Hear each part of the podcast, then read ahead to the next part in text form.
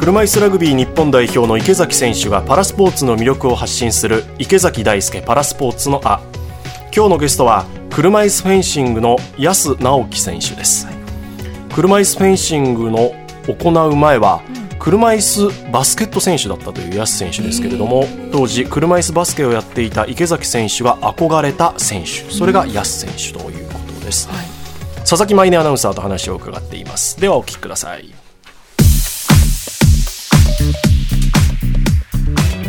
今回のゲストをご紹介します。車椅子フェンシング日本代表安直樹選手です。よろしくお願いします。よろしくお願いします。お願いします。まずは安選手のプロフィール簡単にご紹介します。1977年10月6日生まれ茨城県のご出身です。中学生の頃左足の股関節に病気を発症しその時受けた手術ミスで股関節が曲がらない後遺症が残りましたその後、お母様からの勧めがあり、車椅子バスケットボールを始めると、めきめきと頭角を現し、2004年のアテネパラリンピックに出場。2007年から3年間は日本人として初めてイタリアのプロリーグで活躍するなど、車椅子バスケットボールのトッププレイヤーとして活躍されます。20年以上車椅子バスケに打ち込んできたヤス選手でしたが、2012年のロンドン大会では日本代表争いに敗れたことから競技生活からの引退を考えることになります。1年以上悩んだ安選手が選んだのは車椅子バスケは引退するがアスリートは引退しないことでした。その後いろいろな競技を経験した上で手応えがあったのが車椅子フェンシング。2015年3月37歳で本格的に競技を始めると4月には日本代表に選ばれました。現在は2024年のパリパラリンピックに向けてトレーニングを続けていらっしゃいます。同級生なんですよ。あらま最近知ったんですよね。僕は昔からね、顔は見たことあったんだけど。そうです、バスケの大会の時とかも会ってるし、うんはい、でもやっぱりその、すごいプレイヤーだったから声もかけることなく、わ、すごいな上手だなみたいなね。まあそういう目では僕は見てたんですけども、ね、本当そうですよ。君、そういうのそんなに大丈夫だから。いやそんなことないです本当のことを言ってるんで、えー、まあそこから、あ、イタリアとか行って、はい、あそういう道を開いて、うん、わすごいなって自分もそういうふうになりたいなと思いながらも、うん、僕はラグビーに転向したんですけど。池崎さんも車椅子バスケされてたんですもんね。やってましたよ。じゃあもう本当に憧れのいや本当本当ね本当すごかったんですよ。そこからね車椅子フェンシングに転向してってまたそこで日本代表になるって。それやっぱすごいですよね結構 NTC で会うじゃないですか。NTC ってこのナショナルトレーニングセンターで。そうです、まあ、僕ずっといるからね。あの結構迎え入れてわけじゃないんだよ、ね、住んでるわけではないの、いつも迎え入れて送り出すみたいな、いろんな。あの車椅子フェンシングが、はい、そこがメインの練習会場になってるんで。そう、ね、バスケとかラグビーの人たちが、ね、定期的に来るんで。そうですね。月に1回いると結構あったりもするバドミントンとかねみんな知り合いなんで、はい、受け入れて 送り出すみたいな。この前あの、その休憩所で会社の仕事をパソコンでやってたら「やすくん」とか「株やってんの？株」とかって言っても 勘弁してよって言うまずは今週車椅子フェンシングについてもお話を伺いたいと思っております。はい、ということでまずは車椅子フェンシングのルールを簡単に説明させていただきます。そうですね。車椅子フェンシングは剣やマスク、ウェア、判定用の電気審判機を使う点もオリンピックのフェンシングと同じ。はい、同じです。そして種目も胴体だけをつくフルーレと上半身をつくエペ、そして上半身の突きに加え、切る動作を加えたサーブルと3種類ありますが、こちらもオリンピックと同様。はい、一緒です。ただ、エペに関しては、はい、オリンピックの方は足突きが OK なんですけれども、はい、あの、我々車椅子の方は、まあ、上半身だけというところにちょっと違いはありますが、うん、その他は一緒です。はい、3種類というのは同じなんですね。はい、一緒です。そして選手は通電された防具を身につけ、その防具と剣を有線で結び、はい、相手選手を突くことによって電気回路が閉じてブザーが鳴る。そして審判に突きが有効であったことを知らせる。いやまさにでもその通りです、はい、大丈夫です。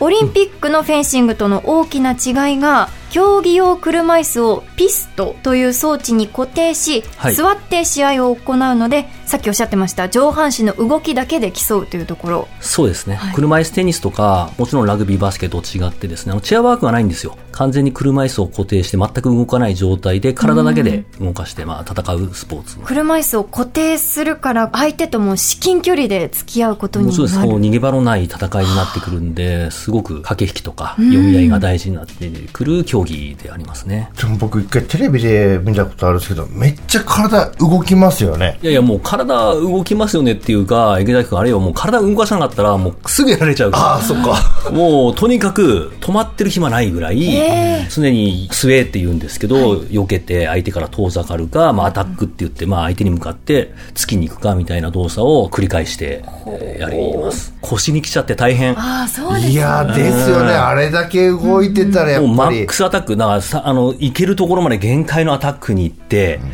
そこからつかなかったから、一気に、このマックススウェって言って、限界ギリギリまでのこうスウェをするんですよ。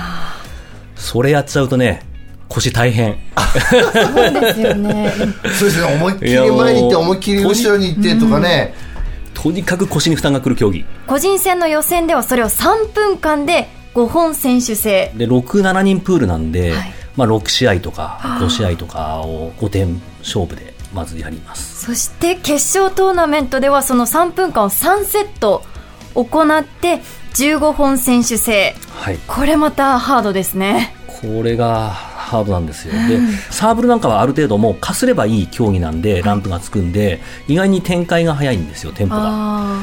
でただそのエペとかになるともう本当につかなくちゃいけない。でついても 700g のその重さがないとランプがつかないんでただそのつくだけでもダメでちょっと押さないとダメなんで。タッチだけじゃダメなんですね。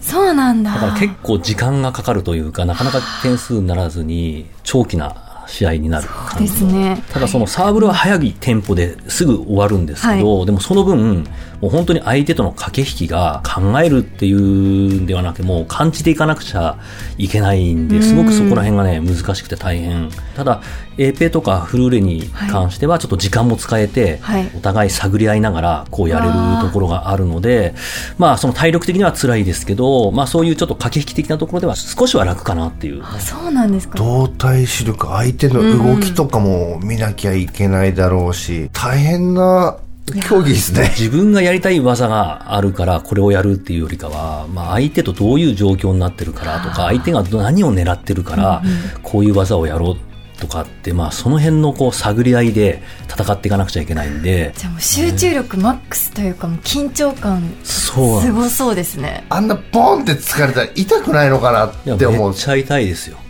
いんだ。これちょっと見てください僕の肩これ。え？何すごすごい大きい技がある。それは疲れた。疲れてもうこんなの。で結局普通に T シャツ着るじゃないですか、はい。でその上にインナーって言って特殊な素材でできてるものを着るんですよ。で、その上にユニフォーム。あれもね、防弾チョッキに使われるなんか素材とかも入ってるぐらいのユニフォームを着るんです。その上からそのメタルジャケットっていうのを着て、これ。なそんなに？着てるのにそんなあざができちゃうのやっぱそれだけつく力が強いってこと？つく力も強いし、お互いつきに行った時に、ついたらもう、その迎えに行っちゃってるからね、体でね。想像よりかなりちゃんとあざでしたね。野球ボールがバンってぶつかったんじゃないかくらいの大きさのあざ。もう足も悪いし肩も痛いしもう 満身創痍って。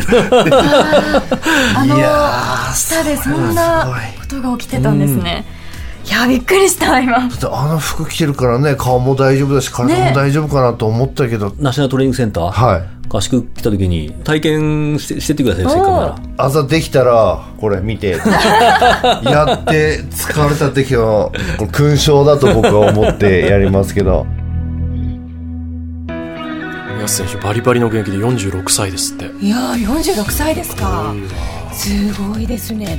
激しい競技なんですね。車椅子固定してるからそれ逃げ場ないですわ。知らなかったです。以上池崎大輔パラスポーツのあでした